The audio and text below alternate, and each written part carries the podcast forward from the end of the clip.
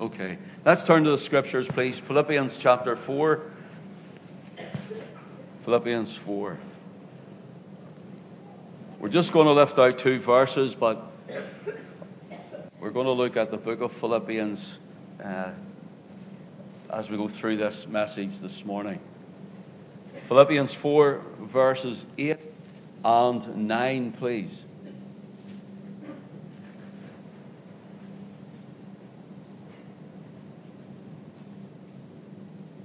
I think I can still hear that buzzing around me here. Verse 8, please. Finally, brethren, whatsoever things are true, whatsoever things are honest, whatsoever things are just, whatsoever things are pure, whatsoever things are lovely, whatsoever things are of good report, if there be any virtue, and if there be any praise, think on these things. Those things which ye have both learned and received and heard and seen in me, do. And the God of peace shall be with you. Let us pray. Father, this morning we thank you for the ministry of song and the musicians and the singers. We thank you, Lord, that we can come and worship your Son in freedom and in liberty. And Father, we also thank you for the table we have gathered round that's reminded us this morning of your Son's great sacrifice and, uh, Lord, the encouragement of the word that he poured his life out on the death for us. We thank you for every remembrance of him, the Lord Jesus Christ. And now, Father, in his name we pray that you would bless those who are at home, Lord, are unwell, maybe even in hospital unwell and couldn't make it this morning. For whatever reason, Lord, we pray you'd give them their portion of the blessing, those who are watching. We pray for those, Lord, who are still tender after recent bereavement. We think especially of Audrey Jackson and the family circle, Lord, at this time, that you would encourage them and strengthen them and bless them and comfort them. And so, Father, in Jesus' name, we ask you, Lord, now to settle us in your presence. Bless thy word unto our hearts and glorify your name. We pray for the children in creche. We pray for the children uh, in CET Kids this morning, Lord, as their, their Sunday school class there, the leaders, the teachers, those who will look after all of these little ones. Lord, would you, Lord, let them know of your blessing also. Glorify your Son and glorify his name. For Jesus' sake, I pray and ask it. Amen. Amen. The Apostle Paul, writing to the church at Philippi, starts to bring the believers to a positive point and of course, in our reading in chapter 4, verse 8, he says, Finally, brethren, this is actually the finally, finally of the Philippian letter. This is the second time he says, finally. It's a bit like some of us preachers. This is my last point, or, or, or this is, uh, I'm going to close. And then I said I was going to close, but now I'm definitely going to close. Paul is saying, I'm going to close, but now I'm definitely, definitely going to close this letter. Finally, brethren, he says, and he says, whatsoever things are true, whatsoever things are honest, what things are whatsoever things are just, whatsoever things are pure, whatsoever things are lovely, whatsoever things are of good report. Then he says, if there be any virtue and if there be any praise, think on these things. Now, many a times, including myself, we look at this and we say, for those who are starting to go down a, a dark tunnel of thinking wrong, negative thinking, and thinking that would drive you to even to depression and bring you down, we, we, we would give them this scripture and say, Think about these things. And I do it too. I've done it recently to try and think more positive, but this is not really the power of positive thinking because the power of positive thinking may try and change your mind, but it will never solidify your faith. It doesn't really do what Paul says in context in the book of Philippians. By all means, if you're thinking and your mind's running amok, as we would say, and it's running ahead of you, by all means, think differently. Try to train your mind to think on better things, by all means. This morning, God willing and the Lord helping me, we want to look at some of the things that Paul is really saying in the, the context of the letter that he's writing here to the church at Philippi. So Paul is bringing them to a positive point, not just in mind, but he's bringing them to a positive point in their faith. In their faith, in their thinking, but also in their faith. And he's bringing them to a positive place of fellowship one with another and also fellowship with the Lord Jesus Christ through the Holy Spirit. And so, through the Philippian epistle, Paul writes and he highlights some wonderfully spotlighted scenes of revealed truth about the Lord Jesus in relation to the believer's walk and personal relationship with Him. Few of those spotted scenes are as follows. For example, in Philippians chapter 4 and in verse 6, Paul says, Be careful for nothing. Now take note of this. Be careful for nothing, but in everything by prayer and supplication with thanksgiving, let your requests be made known unto God. Now, Paul isn't saying, when he's saying be careful for nothing, he's not saying to live a reckless life. He's not telling them to go out and, you know, be some sort of a, a maverick and live a totally reckless life. In fact, he's saying uh, that we should not habitually worry. So, Paul's speaking about habitual worrying in our minds and in our hearts. And maybe you're a habitual worrier. You worry about everything. You're a worry wart, as people would say. You worry about everything. You worry about your, your, your day that lies ahead. You worry about tomorrow. You worry about your children all the time. You worry about this and that and the other. You worry about income and outgoings, and you worry about your business, and you worry about everything rather than leaving it with God. You worry all the time. You worry when you get up in the morning, and you worry when you go to bed at night because you can't sleep with the thought in your mind. Paul is saying, Be careful for nothing, but in everything. Notice, in everything, by prayer and supplication with thanksgiving. With thanksgiving, let your requests be made known unto God. And what Paul is saying is here stop being a habitual worrier, asking, Have you prayed about it yet? Have you prayed about it? I have, I have. Have you supplicated? Have you entered into that place where supplication is being made? It's even not only vocal but demonstrative and you make your request known unto God. So habitual worrying is not of God. Habitual worrying is not of God. Let your eye run down, if you will, please, just to verse 9. Those things which ye have both learned and received and heard and seen in me do, the apostle says. So he's speaking to the church here at Philippi and he's saying, What you see in me, what you've heard from me, he says, do those things. Now you see, they were worrying for different reasons. We'll look at it in a minute. But they were worrying because, well, Paul's in prison. You're telling us not to worry, Paul. But this is where we'll end up. You're telling us not to be afraid and not to be habitually concerned, but this is where we're going to end up in prison.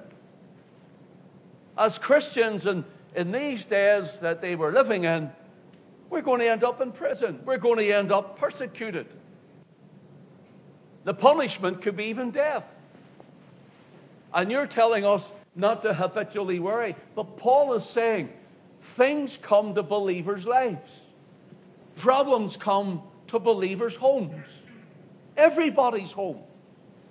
And he's saying, don't habitually worry about it. Have you prayed about it? And have you supplicated and made your request made known unto God? I have a prayer and a prayer. He's saying, don't be through praying, but rather pray through. And here he's saying to them in verse 9, the things which you've seen, which you've learned of me and heard of me. What things, Paul? We're going to look at it in a moment. But the things that you have heard of me and the things that you've seen me do, in other words, my example, follow it because I follow Christ, he says. But notice here in verse 9 and the God of peace shall be with you. You see the word in verse 9? It says, learned and received and heard and seen in me. Do. Do. In the Greek text, it means habitually practice. Habitually practice this. You see, we habitually practice things that cause us worry and fear and anguish and anxiety. We habitually, or some habitually, do that. And if you haven't worried by early morning, then you feel there's something wrong. If you haven't done something, then some uh, that you think you should have done, then something bad will happen. Paul says, Stop it.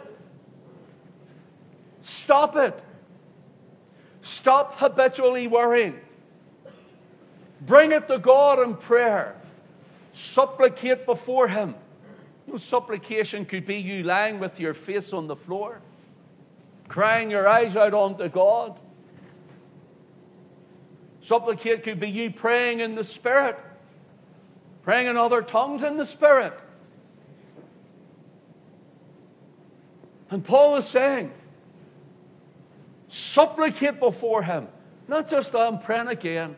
Here I come again. And Lord, I'm just bringing you this wee prayer. I'm just, I'm just asking you for this and for that and for the other one. And here's the wee prayer, Lord. I'm bringing you the same wee prayer. And Paul says, No, stop and enter in.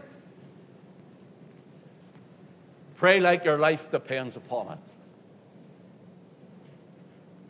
Pray like your family's life depends upon it. And make your request known to God. Don't habitually worry in verse 6, but habitually practice in verse 9. Habitually practice in verse 9. So, what is your habits? bad habits.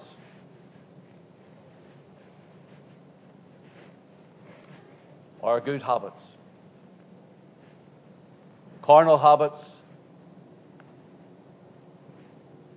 Or fleshy habits. Or spiritual habits.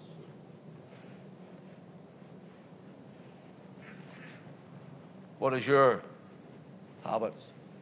So Paul mentions these things that the believers would see. But what if, see, we, we think that, that God doesn't answer prayer if He doesn't answer it our way. We think God doesn't answer prayer if He doesn't answer it the exact way that we want it to be answered. And sometimes God says no. Do you ever think like that? I know many Pentecostals will not agree with me on it. You think everything you pray for, you're going to receive, and you're going to create your whole world. The only creator is the Lord. Sometimes God says no. And our faith is that we yield. We yield our, our thinking, we yield our life, we yield our spirit to the sovereign will of God. Many times, God says no because He's also something better for you. because God knows best. Habitual worry and habitual practice. Turn with me, if you will, to chapter 1. We'll see how far we get through here. I'm not going to do a big, long message. I know it's, it's cold. It's warm when you're a little bit up, but your feet get a bit cold there, doesn't it? Don't they? I think this evening, God willing, is come out where, where we'll light these patio heaters and seems to drive the, the heating down more around the feet as well. We'll, do, we'll keep all the heating on this, this evening to try and keep you as comfortable uh, in the tent this morning or this evening. Paul's writing and he's showing them various aspects of the gospel. Now, considering Paul is saying, don't want you to habitually worry, but instead I want you to habitually practice that which you've learned and heard and seen from me. Paul does this in the context of the gospel. In Philippians chapter 1,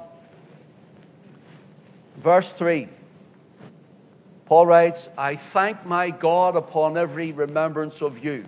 Writing to the church, I thank my God upon every remembrance of you, always in every prayer of mine, for you all making request, notice with joy. Now, notice verse 5 for your fellowship in the gospel from the first day until now. So, first of all, Paul is saying, Learn from what I have taught you, what I have said before, what we've come through. Learn of it. So, first of all, if you're taking notes, we have the fellowship of the gospel. Fellowship of the gospel.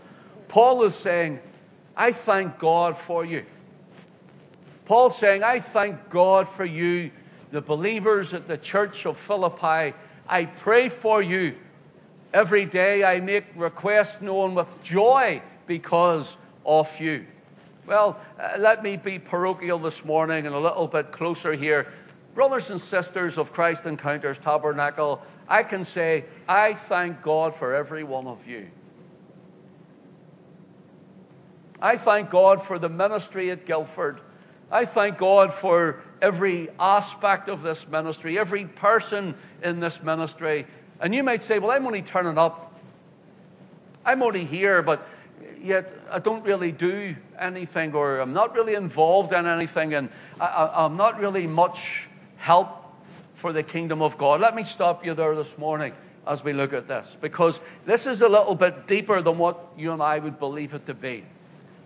Paul is thanking God for the remembrance of them. And then he says that he's praying for them in verse 4. And then he mentions their fellowship from day one right to now. The word fellowship here is the word koinonia. Koinonia. And it gives the idea of a joint participation in a common interest or activity. A joint participation in a common interest and activity. And this common interest was the, the progress of the gospel. The progress of the gospel and the progress of the kingdom of God on the earth. And Paul is saying, I thank God for you because you are my uh, very co workers. It's not just fellowship, we meet together. It's not just because we gather for a while on a Sunday morning, a Sunday evening, or a Wednesday night for prayer or Bible study. He's not, he's not just thanking them for turning up and we, we fill the tent as we do and things like that. He's not just speaking like that. Why that's encouraging, he's saying, but without you coming, without you turning up, without you being here, without you carrying forth the gospel to where you live, to where you work, to wherever you are. He says, without that, this work couldn't happen. And again, brothers and sisters, I'm saying that to you this morning. I'm saying that to you. Without you even coming to turn up, sure, why would we turn up then? We couldn't have a work like this if God hadn't placed that faithfulness in your heart. I said it before, it's, it's foggy. I thought this morning might put a, one or two off driving in the fog. I was in earlier, so I don't know. And there's people in earlier than me. But I don't know whether it would have lifted a little bit. I think it's still a little bit foggy out there. It was icy and cold, and you're in a tent and a concrete floor. Listen, God bless you. Seriously, I mean it. God bless you. We're not sitting in a plush building. We're not sitting with central heating, although we have our blowers going. We're not sitting with plush carpet, but you're here. And without you getting out of bed to come, to drive in those conditions, to be here faithfully, meeting after meeting and week after week, well, this assembly wouldn't happen. But God has put it and God has placed it in your hearts to be here. Meaning this, brothers and sisters, since you are here, since you have come, since you got out of bed and since you got yourself together and you got yourself ready and you, you drove through well, all that we spoke of and now you're here, and since you have done it, it proves that God works in your life. That you have a desire that's not of yourself it's not of yourself to be here. If we were left to our own devices, guess where we would be? In the world. Guess where we would be? Probably still in bed, some of us. Guess where we would be? With a hangover from last night. And there's no good thing that dwells in me. Paul says that's in my flesh. But he knew the Spirit of God was dwelling in him. That's the only good thing about us. But He brings us to a place like this. He brings us through conditions like that and worse at times. So even if you take it from that this morning, that you have made it, maybe even suffering mentally, even physically, You've made it this morning. You've made the effort and you've made it this morning. You've made it to remember the Lord's death. You've made it to partake of the emblems. You've made it to sing praises unto God. Even maybe your heart's in your boots and your mind's away somewhere else, on something else, with the habitual worry. But you're here. You know why? Because God has you here. God is working in you. Take courage, brother and sister. I don't really feel great. It's not about your feelings, it's about faith. You're here this morning. Paul is saying these people were faithful laborers, faithfully praying, and they were faithfully giving that the ministry could continue. Now, you know I don't preach money. I don't preach money. God always meets the need. But Paul says to the Philippians, without your giving, I couldn't do what I do. The gospel couldn't go on the way it's going on from his ministry. This is what Paul's saying. He said, I thank God for you. So, brothers and sisters, Paul is saying, I'm grateful from the first day we've been co workers and co laborers of the gospel. And you might say, I'm just turning up. No, you're a co worker, you're a co laborer. Yes, there's many things you could help with and get involved with, and there's all those things to look at. I've just been around some of the lead team leaders recently, and I've more to see of things that are happening in the church, especially run up to to Christmas, and you know things will shut down more for the holiday period. And you know, like uh, I was, Alice and I were away to see uh, Ruth and Robert on on Friday evening, and even the work that went goes into the the creche. I didn't realize it, and I looked at it and I thought, wow. She brought out the folders and the things she's she's you know, that they're teaching and they're, the crafts they're doing with the children. And, and I thought, wow, this is fantastic. We see them down this morning. We see the children in here. We, we, we, we have the youth and all of these things. It's all co workers, all co laborers. And your giving is enabling this to happen too. Your faithfulness to come to fellowship together Sunday morning. Your faithfulness is needed on a Sunday night, brothers and sisters. On a Wednesday at the prayer meeting, to pray.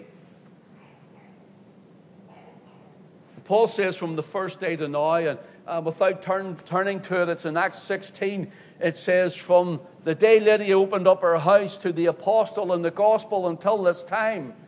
Paul speaking off from Philippians 1 and 5. Paul was grateful to God for her and for the work right up until that point. And this is what I have written. Paul saying, Thank you, Philippian church. I thank my God for you. I remember you in prayer. For your faithfulness to the meeting, for your faithfulness to the house of the Lord, for your faithfulness to the Lord, for your faithfulness to me, he says, for your faithfulness even in giving. And listen, this is what I have written down at the bottom of this. I am grateful for you all. I am grateful for your fellowship in the gospel. That's from me to you. So we have the fellowship of the gospel. secondly, if you go, let your eye run down chapter 1 to verse 7. Paul writes, Even as it is meet for me to think this of you all, because I have you in my heart. That's where the pastor, every pastor should have his people. In my heart, he says. I know there's some places in the pastor, it's a remuneration package really that keeps them. It's a remuneration package that keeps them. It's the job of it. I know there's some that it's the it's having the months that keeps them. And the people are, well, he cares. The shepherd should always carry them in his heart. In his heart. Pastor Glenn and myself, carry you in our heart.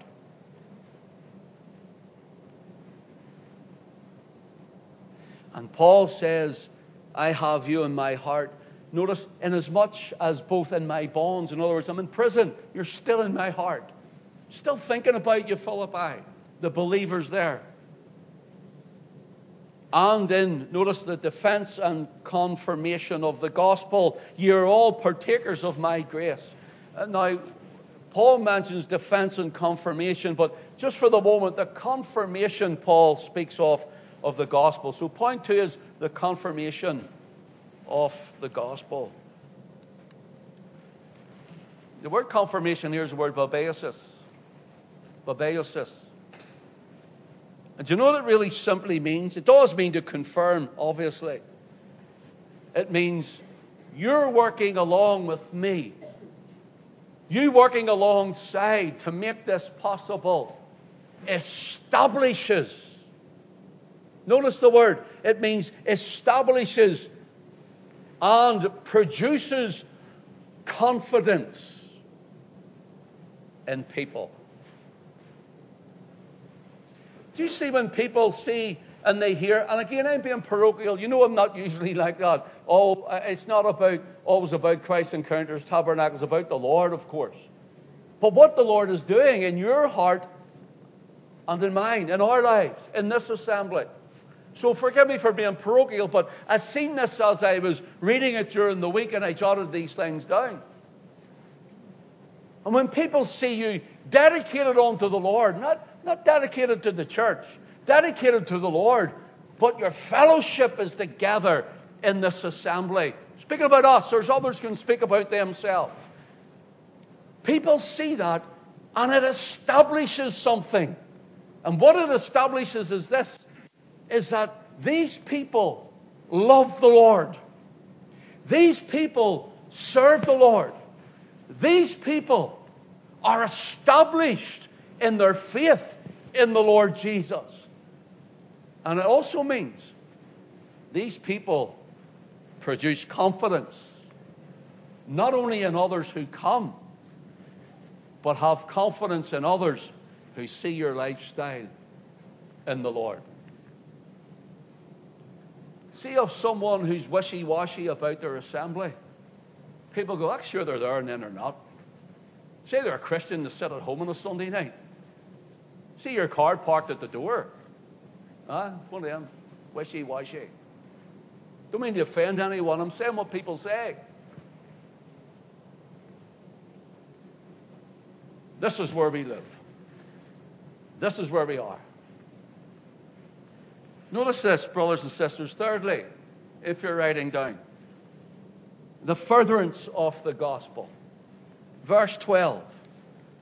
But I would ye should understand, brethren, that the things which happened unto me have fallen out rather unto the furtherance of the gospel. Now, Paul is telling us in chapter 4 and verse 8 about all these things are lovely and true and so, so forth. And then he says, Think on these things. That's what this morning's message is called. Think on these things. So when Paul is speaking about fellowship in the gospel, and he's saying the same, think on these things. When he's speaking on confirmation of the gospel, then think on these things. And then, thirdly, furtherance of the gospel, then think on these things. These are the things that are true and good and lovely and of an honest report and so on the furtherance of the gospel. Paul uses this word furtherance twice. Look at verse 25. Having this confidence, now take note of the wording.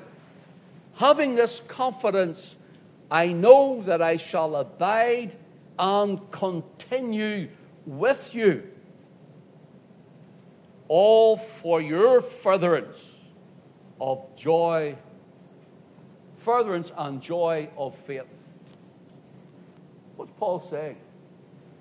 This is the confidence. Paul is saying there's a confidence in the apostle because he sees the Lord working in the people.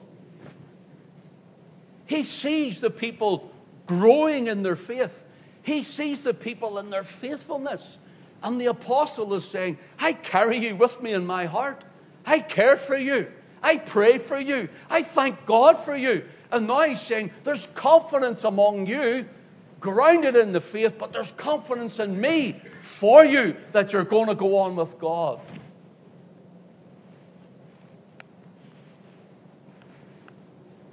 You know,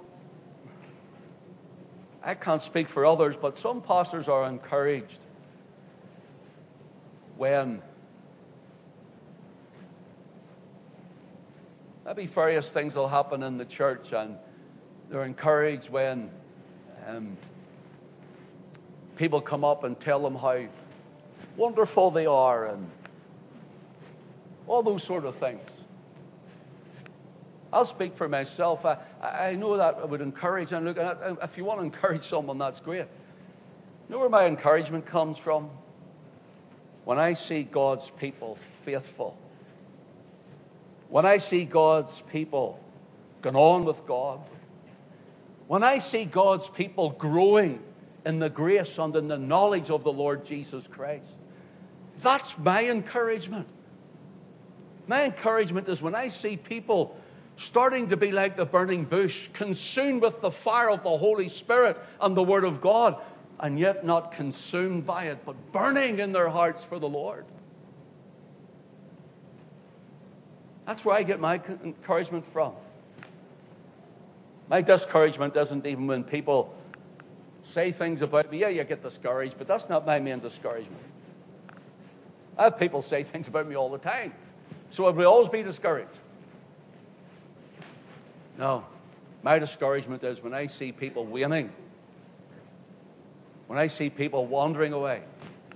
And even when you go to minister, they don't take heed to the wanings and the wanderings that the Lord is bringing forth to them, and, and they end up starting to go further from you. Just as I carry you all in my heart, so my discouragement of heart is when those who are wandering and waning and won't heed the word of encouragement to them or even admonition, when they won't heed it, take it in, and they wander away. That's what discourages me more than anything else. Paul is saying, I have a confidence here because of you, your faith, and what you're doing in the service of Christ.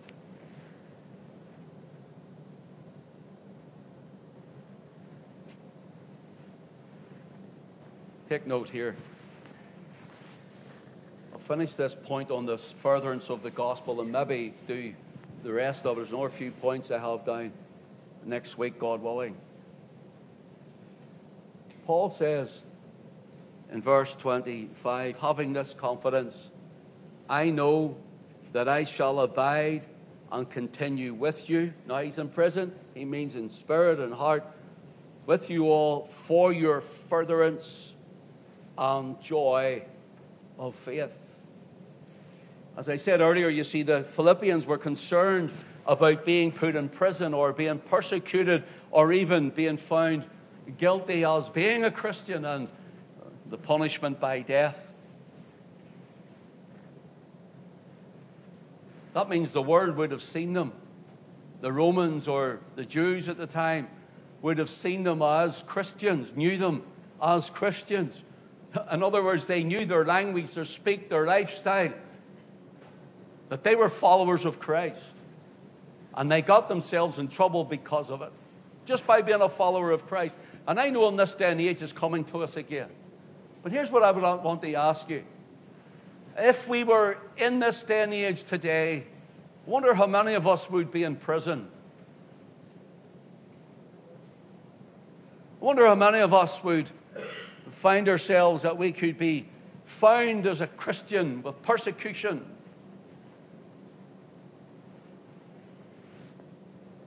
Wonder how many of us would be found guilty of being a Christian. The Philippians were concerned about this because Paul's in prison, and their thinking was that which happened and that which is happening to Paul. Listen what they were thinking. Surely, with you being in prison, Paul, this is a bad look, and you're hindering the gospel. This is their mindset. And now this can come to us. Either we're going to be in prison, and this is going to just upset the whole gospel message now. Well, brothers and sisters, notice what Paul says in verse 12. But I would ye should understand, brethren, that the things which happened unto me are fallen out rather unto the furtherance of the gospel. See, the term which happened there in italics in your, your King James Bible, and it means it's not in the original text. And so it really means what Paul is saying the things dominating me are bonds of chains. Notice, a prison door. That's what's hindering me.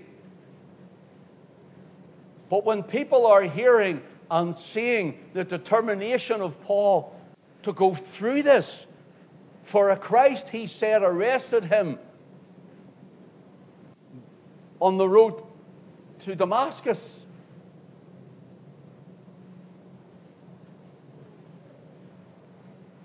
This zealous Pharisaical Jew now a follower of Christ. And if surely if Christ was truly as good and as great and as wonderful and as lovely and beautiful and as powerful as you say, Paul, you wouldn't be in prison. You wouldn't have the chains. The door wouldn't be closed on you. But rather, Paul's saying the opposite. He's not saying prosperity and gospel here. He's saying bonds, prison doors, and bars, he says, are helping me on helping the gospel. And sometimes the things that we go through in life, for some reason, God can use your faith in Christ That people will behold it and see it and lay hold upon it. And it's tough. It's difficult. It's frightening. It's painful. It's hard. But people say, see him. How is he getting through this? And it's but by the grace of God. The Christ that saves me is the Christ that keeps me. See her. How is she going through this? It's terrible and dreadful time. Look at the way she says, yeah, we might be weeping our way at times through it. We might be struggling through it. We might feel the bonds of it and the bars of it. But, brothers and sisters, people look at you and they see something in you. And Paul's saying, This is for the furtherance of the gospel. Not a hindrance, but the furtherance. Ask God.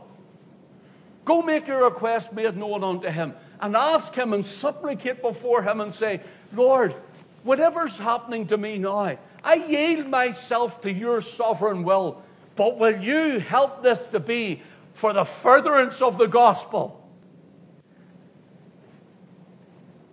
How does God bring something good out of something bad? I don't know, but He can and He does.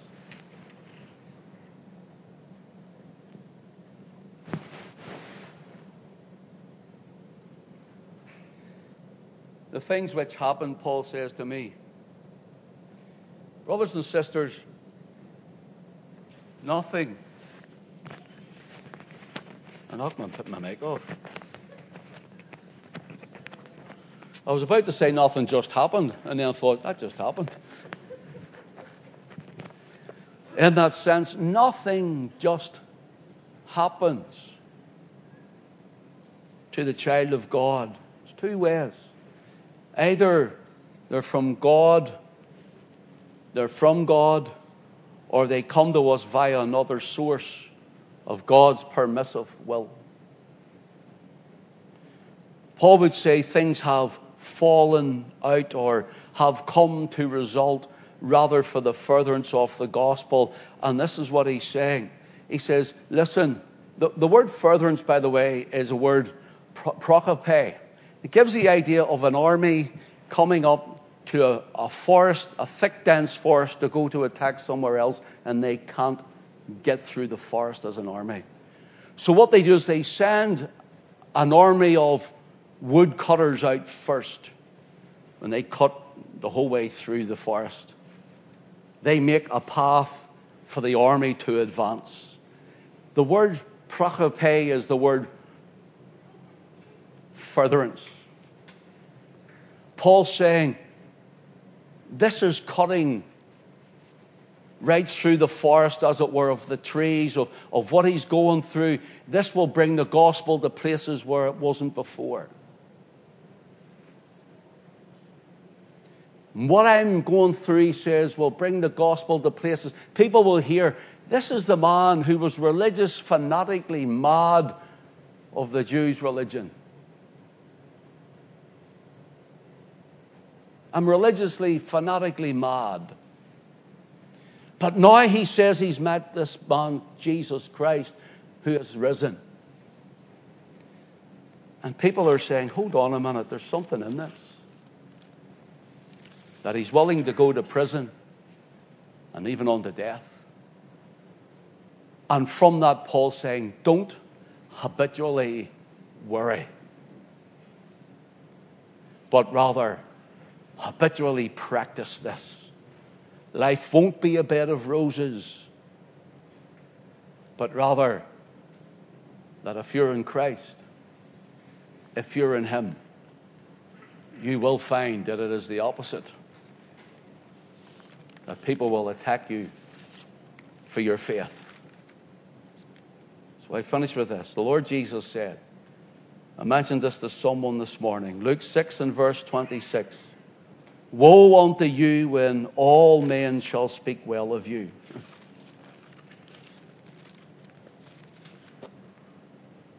I said to someone this morning, I was thinking about this and I realized some, in, in a lot of circles, people have sort of settled down from attacking me.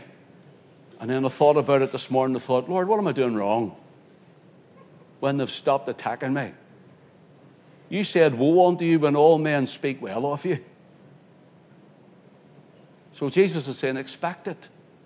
Expect the attack.